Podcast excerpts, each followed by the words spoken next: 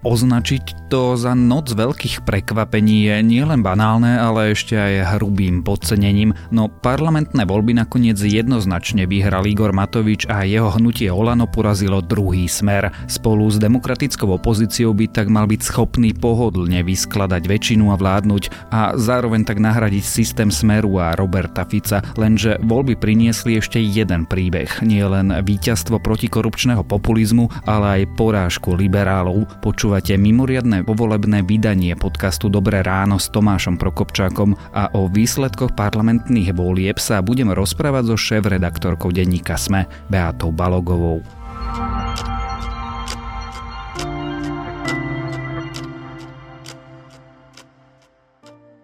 Myslím si, že v tomto čase môžeme z tohto miesta konštatovať, že áno, voľby sme vyhrali po 12 rokoch sme pokorili vládu Smeru. V zápasoch sa tento úspech nášho hnutia dá povedať, že double.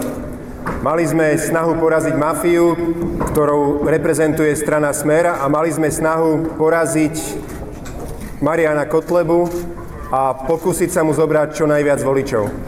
Z výsledkov je zrejme, že sa nám to evidentne podarilo.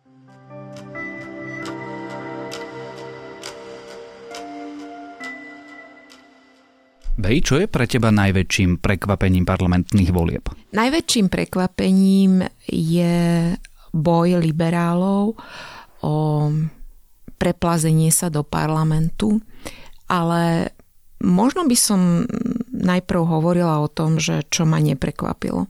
Neprekvapila ma prehra Roberta Fica. To je asi taký najvýraznejší moment eh, týchto volieb Robert Fico prehral parlamentné voľby a tým pádom myslím, že, že aj jeho strana končí jednu éru. Myslím, že tá prehra spustí vnútorný rozklad v strane a viem si predstaviť, že na druhý deň, čiže už dnes, Robert Fico bude rozprávať, že je pripravený opäť prevziať zodpovednosť a moc, keď e, nová vláda nebude schopná vládnuť a vydržať, bude naznačovať, že, že Igor Matovič, ktorý vyhral voľby, nebude schopný udržať krajinu stabilnú.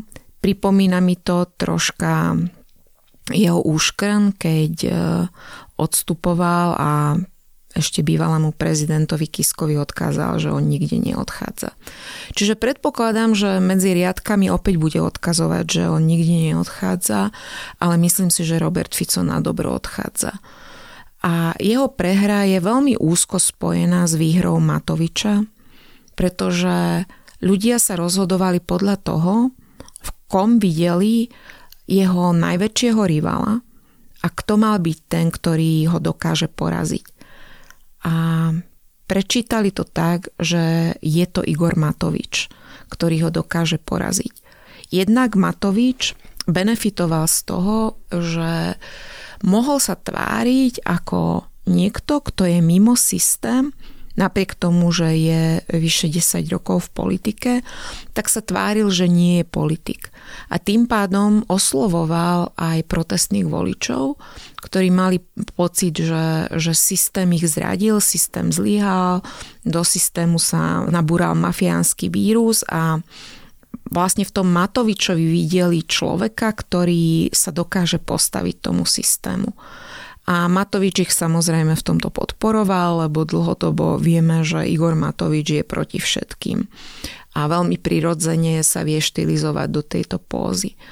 Aj toto bola zásadná vec, prečo ľudia mu odovzdali svoj hlas. To je odpoveď na otázku, prečo vyhral a tak výrazne vyhral Igor Matovič a jeho hnutie Oľano, ale teda aj z toho, čo ty hovoríš, boli tieto voľby v skutočnosti referendum o Robertovi Ficovi? Boli referendum aj o Robertovi Ficovi, ale boli referendum aj o tom, že aký druh vládnutia táto krajina odmieta. A posledné dva roky naozaj zo všetkých kanálov vyliezal Marian Kočner, jeho mafiánsky štát a korupčné praktiky. A ľudia si vlastne tento rozklad právneho štátu interpretovali rôznymi spôsobmi, ale ten výsledok bol ten, že, že chcú zásadnú zmenu. Chceli odovzdať krajinu do iných rúk než e, Robert Fico. A tým pádom môžeme, môžeme trošku povedať, že áno, bolo to aj referendum o Robertovi Ficovi, ale bolo to aj referendum o tom, že čo vlastne tí ľudia odmietajú. A možno nemali úplne a nemajú dodnes úplne jasne v tom, že, že čo chceme, ale myslím, že, že pomerne jasne si definovali, že čo nechcú. Nechcú oligarchickú vládu, nechcú prokuratúru, policiu a súdy prerastené chápadlami našich ľudí, Nechcú, aby, aby existovali dve kategórie občanov, jedna privilegovaná a tá druhá tá kategória obyčajných ľudí. Ty si sa toho čiastočne dotkla. Teraz už vieme, čo ľudia nechcú, ale oveľa dôležitejšie v tomto okamihu je, čo tí ľudia chcú, alebo naformulujem to inak. Čo s vládou Igora Matoviča a pravdepodobne jeho koaličnými partnermi Borisom Kolárom a Richardom Sulíkom dostanú. Nemyslím si, že, že ľudia pri Matovičovi sa rozhodovali podľa mm, nejakých detajlov vládnutia, veď Matovič e, do poslednej chvíli ani nemal nejaký podrobnejší program. A nemyslím si ani to, že ľudia, ktorí ho volili, dôkladne poznali jeho kandidátku alebo mali rozanalizovanú hodnotovosť jeho strany Myslím si, že naozaj sa rozhodovali podľa toho, že, že Matovič vysielal dostatočne výrazné signály, drzé signály na to, aby, aby vzbudil vo voličok dôveru, že, že on to dá, že on toho Fica porazí. A to, čo prinesie jeho vláda, bude závisieť do veľkej miery od Matoviča pretože, ako som spomínala, Matovič bude musieť prepnúť z toho fungovania, že som proti všetkým, útočím na všetkých, reagujem živelne, využívam e, moment, daný moment na, na prezentovanie seba samého. Nemôže mi ujsť jediná, jediná chvíľa, z ktorej môžem byť len nejaký PR. A on zrazu sa bude musieť zmeniť na toho politika. Bude sa musieť zmeniť na štátnika a namiesto útokov on bude musieť spájať tých koaličných partnerov. Čiže bude musieť mať nejakú pozitívnu víziu a z toho väčšného opozičného útočiaceho politika sa bude musieť stať štátnikom. A ten tlak je pomerne veľký. Je veľký aj kvôli volebnej účasti, pretože on naozaj dostal dosť silný mandát. A je aj preto, že aj keď som hovorila, že, že Robert Fico teda na dobro odchádza, ale ak naozaj e, Matovič by to nezvládol, tak e, dával by šancu e, asi najhoršej verzie Slovenska. A keby to nebol Fico, tak vieme, že stále máme fašistov v parlamente. A vieme aj to, že Matovič vlastne bral hlasy aj, aj LSNS, pretože e, dokázal oslovať protestných voličov. Ak Matovič zlíha, tak e, asi nemusí mať niekto doktorát z politológie, aby si to vyrátal, že, že na koho ďalšieho nesystémového sa obráti ten volič. A aká je to vízia, pretože toho si sa nedotkla? Aké je to Slovensko? Aké Slovensko prinesie Igor Matovič a kandidátka parlament plný ľudí, ktorých do toho parlamentu prinesie zo sebou. Ja veľmi dúfam, že nebude naplňať e, víziu ktorá nás navráti až niekoľko desaťročí, ak nie storočí vlastne vo vývoji. Veľmi dúfam, že to nebude vízia, ktorá bude okrajovať menšinové práva, lebo tým pádom okrajuje aj demokraciu. A protikorupčný boj nie je jediný aspekt, ktorý nás zaraďuje alebo nezaraďuje k európskym krajinám. A ja veľmi dúfam, že Igor Matovič si bude tohto vedomý a, a pochopí, že ak bude premiérom, čo asi bude, nemôže byť premiérom len jednej skupiny občanov, lebo potom sa mu deje presne to, za čo on kritizoval politikov, že sa sústreďujú len na svojich voličov a naplňa len špecifické potreby svojich voličov. A aj keď Vývoj vo Vyšegrade ma nenaplňa veľkým optimizmom. Ja veľmi dúfam, že sa nevyberieme polskou cestou alebo maďarskou cestou a, a nebude Igor Matovič vytvárať nejakú vykonštruovanú novú identitu len preto, aby si upevňoval moc.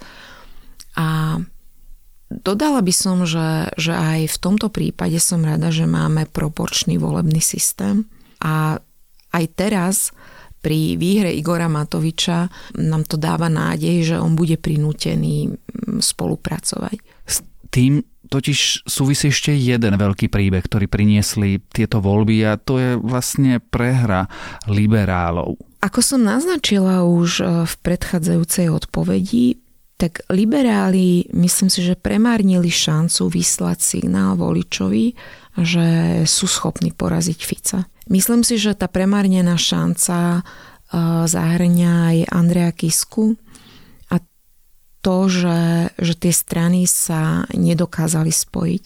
Pretože ak by vytvorili jednu silnú spoločnú stranu, tak pravdepodobne by dokázali presvedčiť eh, veľkú časť politického spektra alebo voličstva liberálne zmyšľajúceho, že, že ten hlas nebude premárnený. Pretože opakujem, veľká časť Slovenska naozaj chcela, aby Robert Fico a všetko, čo on predstavoval za posledné 10 ročie v politike, skončilo. A myslím si, že nasledujúce dni a možno aj týždne budeme veľmi často analyzovať, čo sa pokazilo, čo sa stalo a, a je to asi veľká škoda, lebo tie strany dokázali na seba nabaliť kvalitných ľudí a mali aj program, čiže oni naozaj boli tie strany, ktoré rozprávali o, o predstavách, či už pre školstvo, či už pre vedu, pre ostatné oblasti spoločenského života. Takže mm, myslím, že toto bude veľká téma a aj v súvislosti s výhrou Igora Matoviča a s celou to genézou, ako on poňal tú volebnú kampaň, tak um, veľa seba analýzy aj všeobecnej analýzy zažijeme. Položím tú otázku úplne explicitne a nesúvisí len s Igorom Matovičom, súvisí s pravdepodobným budúcim zložením celého parlamentu. Sú ohrozené slobody a práva, za ktoré naši predkovia a predkovia našich predkov bojovali 10 ročia a stáročia? Ja veľmi dúfam, že nie lebo naozaj, ako som hovorila, to by hodilo našu krajinu niekoľko desaťročí, ale možno aj storočie, storočí dozadu. A potom e, mnohí ľudia by si kládli otázku, že, že toto je to, čoho sme schopní. Toto je to najlepšie, čo táto krajina dokáže.